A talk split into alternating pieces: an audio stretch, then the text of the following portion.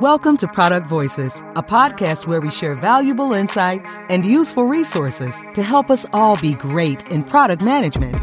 Visit the show's website to access the resources discussed on the show, find more information on our fabulous guests, or to submit your product management question to be answered on our special Q and A episodes. That's all at product voices dot com. And be sure to subscribe to the podcast on your favorite platform. Now, here's our host, J J Rory, C E O of Great Product Management. Hello and welcome to Product Voices. We have a very important conversation today. How can we make better, more inclusive, more equitable, more conscious products? Um, I think that's really a responsibility of every product manager out there to ensure that their products not only meet a customer need and customer value and have some value to the business, but we also need to make products that are better for the world. And we need to make sure that at an absolute minimum, our products are doing no harm. And so this conversation is going to be really all about how we as product managers and as product teams can develop products and have a very intentional approach about building great products. My guest today is Lisa Zane. She is founder of Conscious Product Development. Her purpose is to help product teams solve the right problems for the right reasons and develop products and careers more consciously in ways that are inclusive, holistic, ethical, accessible, and sustainable. Lisa previously worked at Google and with Bauer's Hockey. She's also a three-time national hockey champion at McGill University, which is very cool. Lisa, thank you so much for joining me. Thanks for having me here, J J. Yeah, I'm excited. So, okay, so let's just Um, set the path a little bit more. I, I obviously gave a, a quick bio on you, but talk to me a little bit more about your path into product. Yeah. Um, so I think like a lot of P Ms, um, kind of weird and windy. Um, I started, my background's in, in biomechanics and journalism. Um, I did a master's degree in partnership with Bauer Hockey, um, did a whole bunch of like product development work with them. And then I went on to study journalism for a whole lot of reasons, which is a much longer conversation than we have time for now. Um, and uh, from there, uh, I ended up, I, I did an internship with C B C Daybreak. I worked at a production company for a bit um, where we got to do uh, factual series and documentaries for Discovery Channel and National Geographic. And uh, I did a little bit of freelance writing as well. And ultimately, um, the thing that kind of put me on the product path was Uh, I call them, I had a lot of life slapping me in the face moments, kind of back to back to back to back. Um, I won't go into like all the detail, but uh, essentially um, I was involved in a shooting. Um, my dad was diagnosed with cancer. I was in a bus accident where um, I was actually taking the bus uh, in Montreal and we T-boned a car. So I was standing in the middle of the bus and kind of in the blink of an eye was at the windshield. Um, my partner at the time, we had been together for like eight and a half years. Um, we went on a trip, got bitten by a tick and uh, contracted Lyme disease that caused bilateral facial paralysis. Uh, my aunt, who was a cyclist, who's like my hero, um, uh, she was doing a training ride in Toronto and was hit by an S U V and killed. Um, and, and the list goes on, but essentially I was kind of like, what is happening? Oh, this is crazy. And now I did something that, that I mean, sounds really dorky, but I, I basically just had a complete meltdown. And at the end of it, I, I you know, I went to therapy and um, I wrote on a napkin all of the things that I wanted to change in my life and why, um, so that I could feel more aligned. And I think I had done some of those things before, but I had never fully questioned the why. And one of the biggest things that came out of that exercise for me was that, um, you know, I had been part of a team since I was four years old in sports and in kind of different facets of of the work that I've done. And I had been interviewing people and telling their stories, and I felt like I was really missing out on being being part of a team, um, building something that was um, adding meaningful value to people's lives. I felt very much like I was on the outside of life looking in. So that kind of kickstarted me into sending a cold email to a startup in Montreal. Um, I had seen a, a, a picture they posted on a Facebook group of a gym I was a member of. Um, I said, you know, I have no idea if you're looking to hire, but I, I feel like I, I can totally get behind what you're doing. And here's my background. I'd love to help you grow.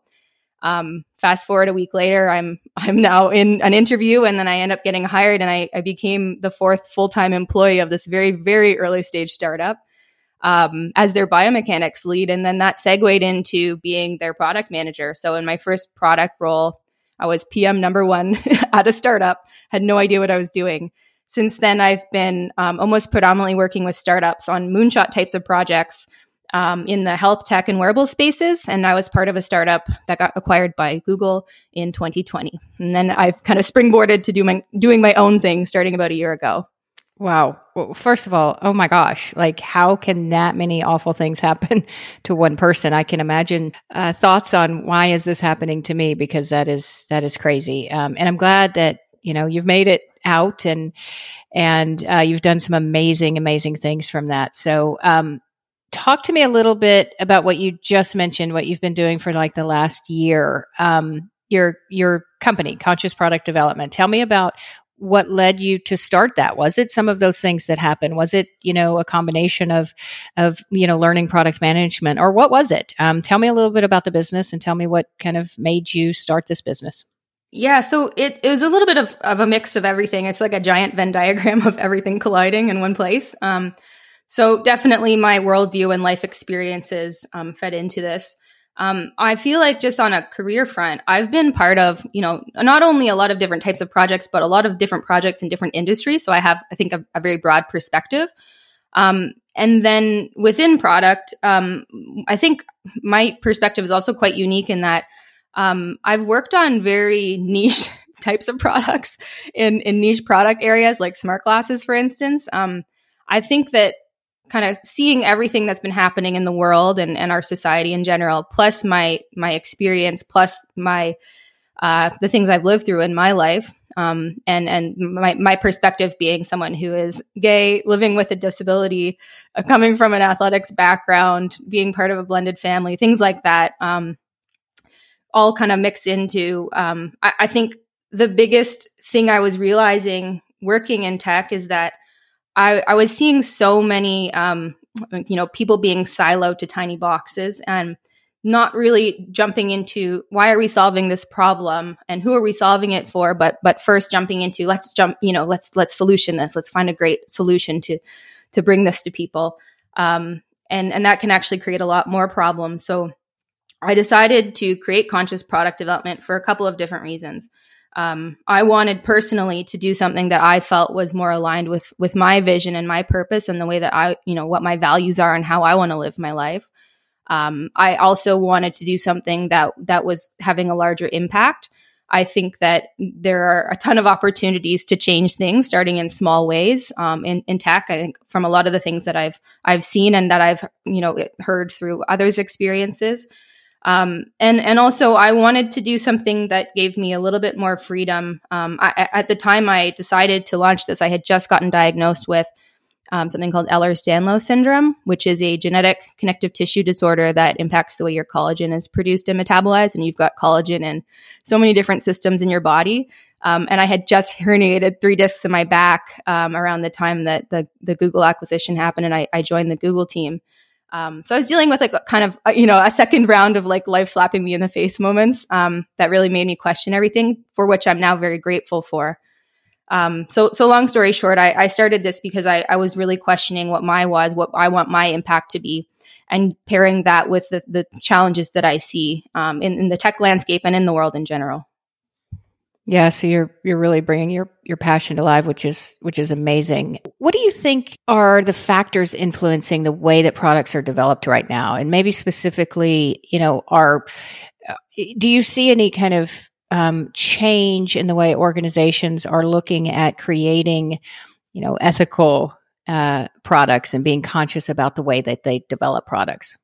I think that the conversation is starting to change. I think so far, you know, the way that products have been developed have been very heavily influenced by by money and capitalism and, and where that capital is coming from. Um, by our society, I think we've become a very like fast food kind of society where we're looking for the next quick hit versus actual nutrition. Um, looking at, uh, you know, it's it's much more immediately rewarding to to have a solution mindset versus to have a problem mindset and to jump into like, wait, why don't we find meaningful problems to solve instead of, hey, I found a really good solution for this thing. Um, uh, looking at the kind of company culture in a lot of tech companies, I think has influenced how products are developed. I think there's a lot of good that comes from the way that that tech has revolutionized how we do things, but uh, there's a dark side to that as well. And then also the way that leaders operate. I think there are some great leaders and there are some leaders who operate very, very large companies who haven't done the inner work and, and maybe don't have, um, you know, uh, an inner guiding compass that connects to how, you know, what their legacy is and how they're impacting the world and what they want that impact to be. So I want to take a step back for a second, and I want to have you define what you believe or what you mean by inclusive products, ethical products, uh, products that make a difference in the world. What does that mean to you? How would you define a product from that context? Yeah, that's a great question. Um, so I think I think the products that are developed in this vein are very good at understanding the root problem to be solved. They have validated that it is a good problem to solve that impacts a lot of people. Um, there are a lot, you know, I could go on a whole tangent about problem finding. Um, the, the U N released a list of sustainable development goals. I think that's a great place to start if people are looking for meaningful problems to solve. And there's been this split between, well, that's nonprofit work. And I fundamentally disagree with that. I think we can take that and run with it and, and actually build companies and products that are mutually beneficial where we're solving good problems and able to keep our businesses afloat. Um, on the inclusive side of things, I think being more con- cognizant of the people that we are building, the products that we are building for, who are we leaving out, who is vulnerable, conducting pre-mortems to understand what unintended consequences could our products have on X, Y, and Z groups, um, what biases are we bringing into products that we are developing.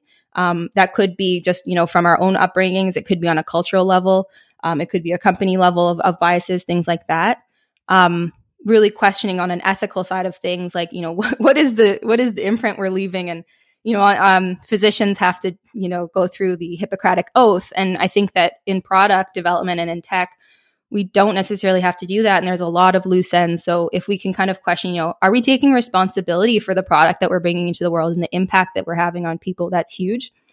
Um, and then accessibility and sustainability are also big pieces of that, where I think you, there's so many examples throughout history of products being built with accessibility in mind for people that live with disabilities, and I'm included in that population now, um, that actually benefit everyone as a whole. Closed captioning is a, a great example of that.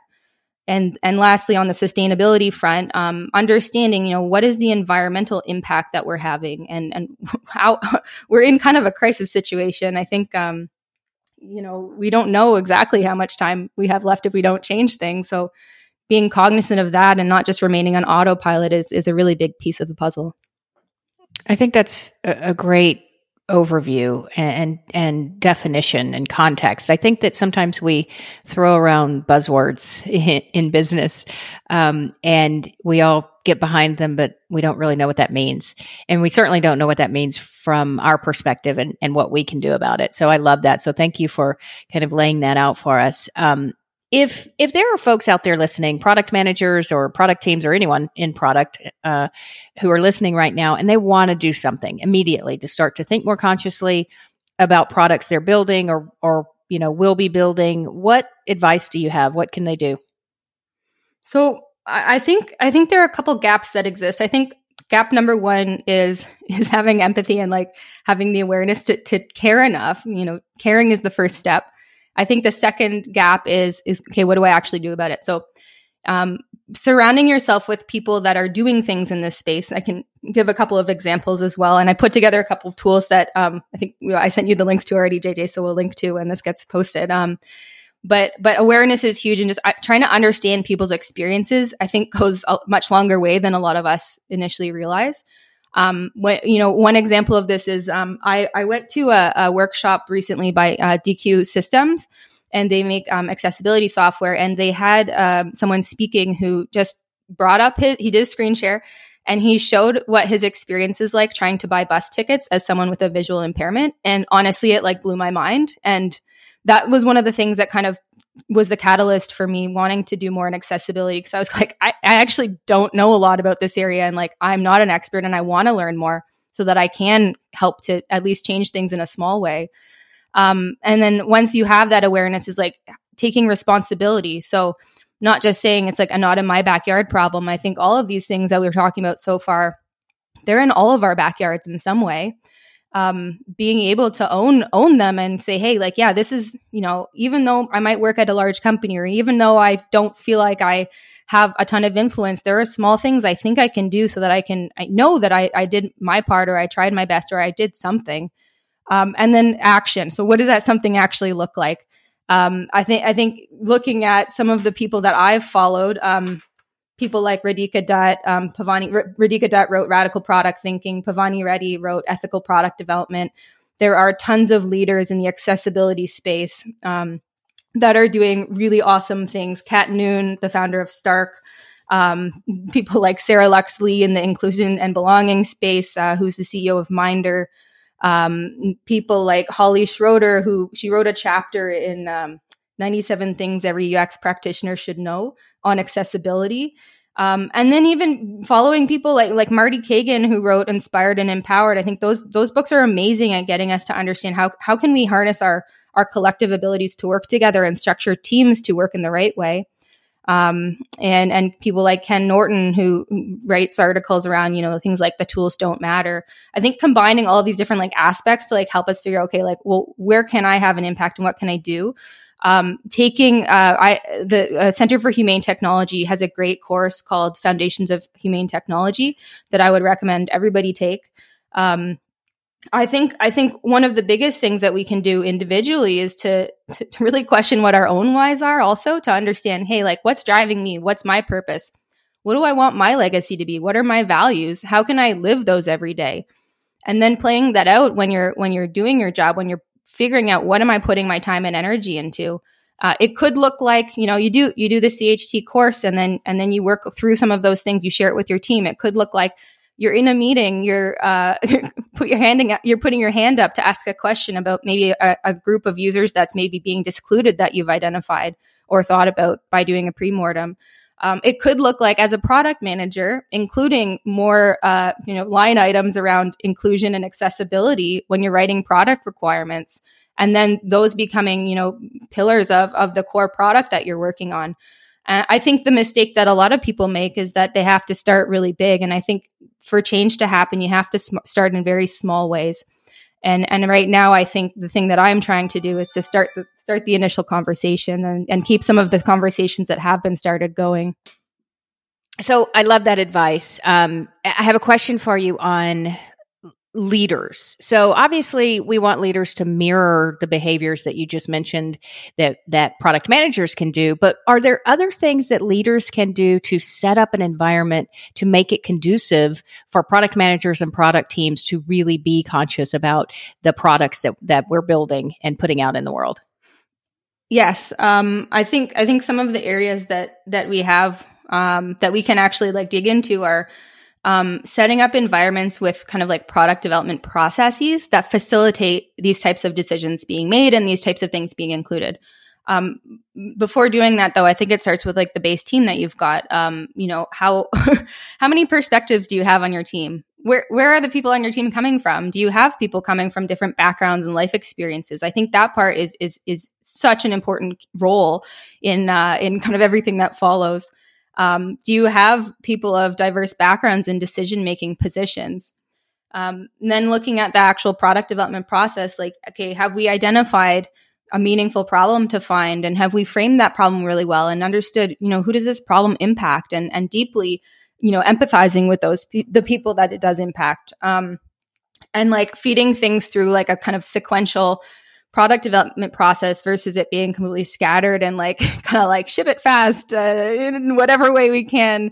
I know it has to start like that initially and in scrappy ways in a lot of cases because of the constraints that, that teams are dealing with. But um, I think there's ways to approach kind of finding meeting in the middle, if you could say, where you, you kind of understand, okay, well, what is our North Star as a company? W- what does success look like to us? That one's huge because, you know, you, you, what you measure is what you focus on. And I think a lot of companies set up their metrics in a way that it's just impossible to focus on um, doing things in the way that we're discussing in this conversation when the metrics are set up in, in certain ways. Um, having a clear product vision and product strategy, I think a lot of teams just jump right into the roadmap and requirements before actually setting things up, setting setting up a good foundation around here's the future we want to create, and, and this is why, and here's how we're going to do it, here's how we're going to position ourselves. um, having clear product pillars or product tenets in place so that it becomes a lot easier for the team to act in an empowered way and make decisions down the line in a way that's already been aligned with on a higher level around what, you know, what do we think is most important for our users and, and for us as we're building this. Um, I, I think a lot of those steps get lost along the way on the process front. Um, and, and lastly, I think understanding how to facilitate more open conversations and create environments that are more, um, you know, two-way or, or three-way or four-way. I think a lot of um, companies operate with like a hierarchical system where they've got the leadership kind of sitting at the top and then they've got all the teams underneath. And the way that I kind of view things, and, and maybe this is totally off the wall, but um, I think about a spider web a lot. So if you've got a spider that's kind of like on the outskirts of the web, they've got the context around, you know, where is this web being built? What structures am I attaching this to? Like they've got on the ground in the weeds details that the people in the in the middle of the web don't have. So, so if you've got a leadership team, they've got the bird's eye view. And that's a perspective that the, the builders on kind of on the outskirts of the web don't have. But if you can facilitate really great conversations and an open communication so that each each party has, a, a, you know, the context that they're missing, I think that that really goes a long way in, in helping develop products in, in the right way. Yeah, I love that advice. I think it's it's all really important um insights uh, for leaders to try and set that set that environment up. Okay, so so one other question, a little little broader, um, because I know that you not only help people build better, more inclusive, conscious products, but you also help people with their product management career. So, in fact, you just put out a, a great new resource called The Product Manager's Career Guide, I believe. Um, tell me what you would suggest or advise for product managers who want to build a better career, but to your point earlier, a career that matches with their values and the imprint that they want to leave on the world.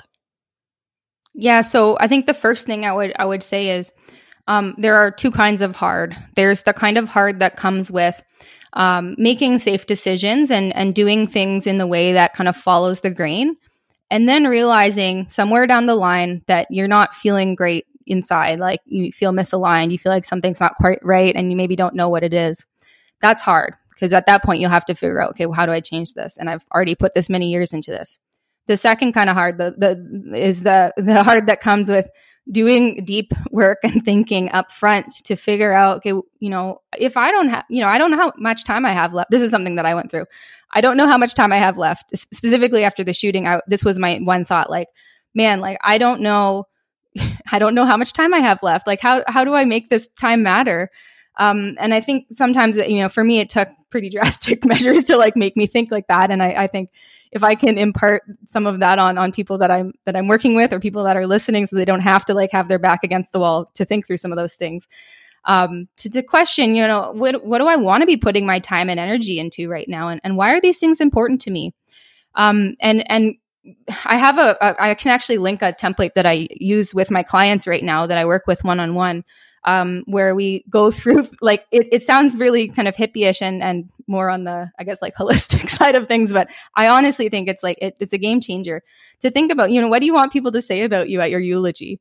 Um, what kinds of things uh, do, you know, n- not like, if you think about your values, I think a lot of people will say like specific things, but then if they actually look at what happened, you know, how do they live? What does their actual day look like? It, it can often be very different. So I think linking, okay, these are the things that are important to me. And here I want to, I want to, let's create a system so that I can actually like embody these values day to day in what I'm doing now. I think, I think those two things are huge in the beginning.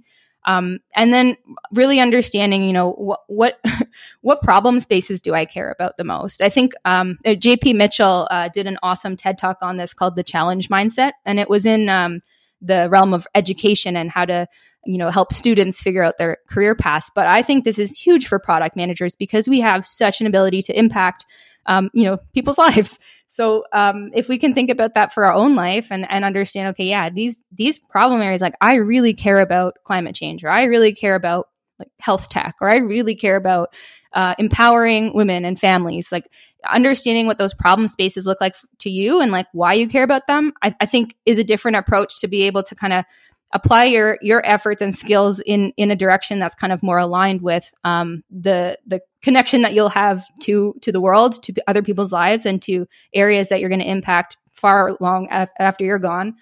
Um, and once you've got those kind of things mapped out, I think then you can start to get into the more traditional, like product-y kinds of conversations, like, you know, what stage of a company do I want to join? What kind of a leader do I want to work with? Um, what type of, uh, you know, what stage of product do I want to be part of right now? What meshes with my skill set?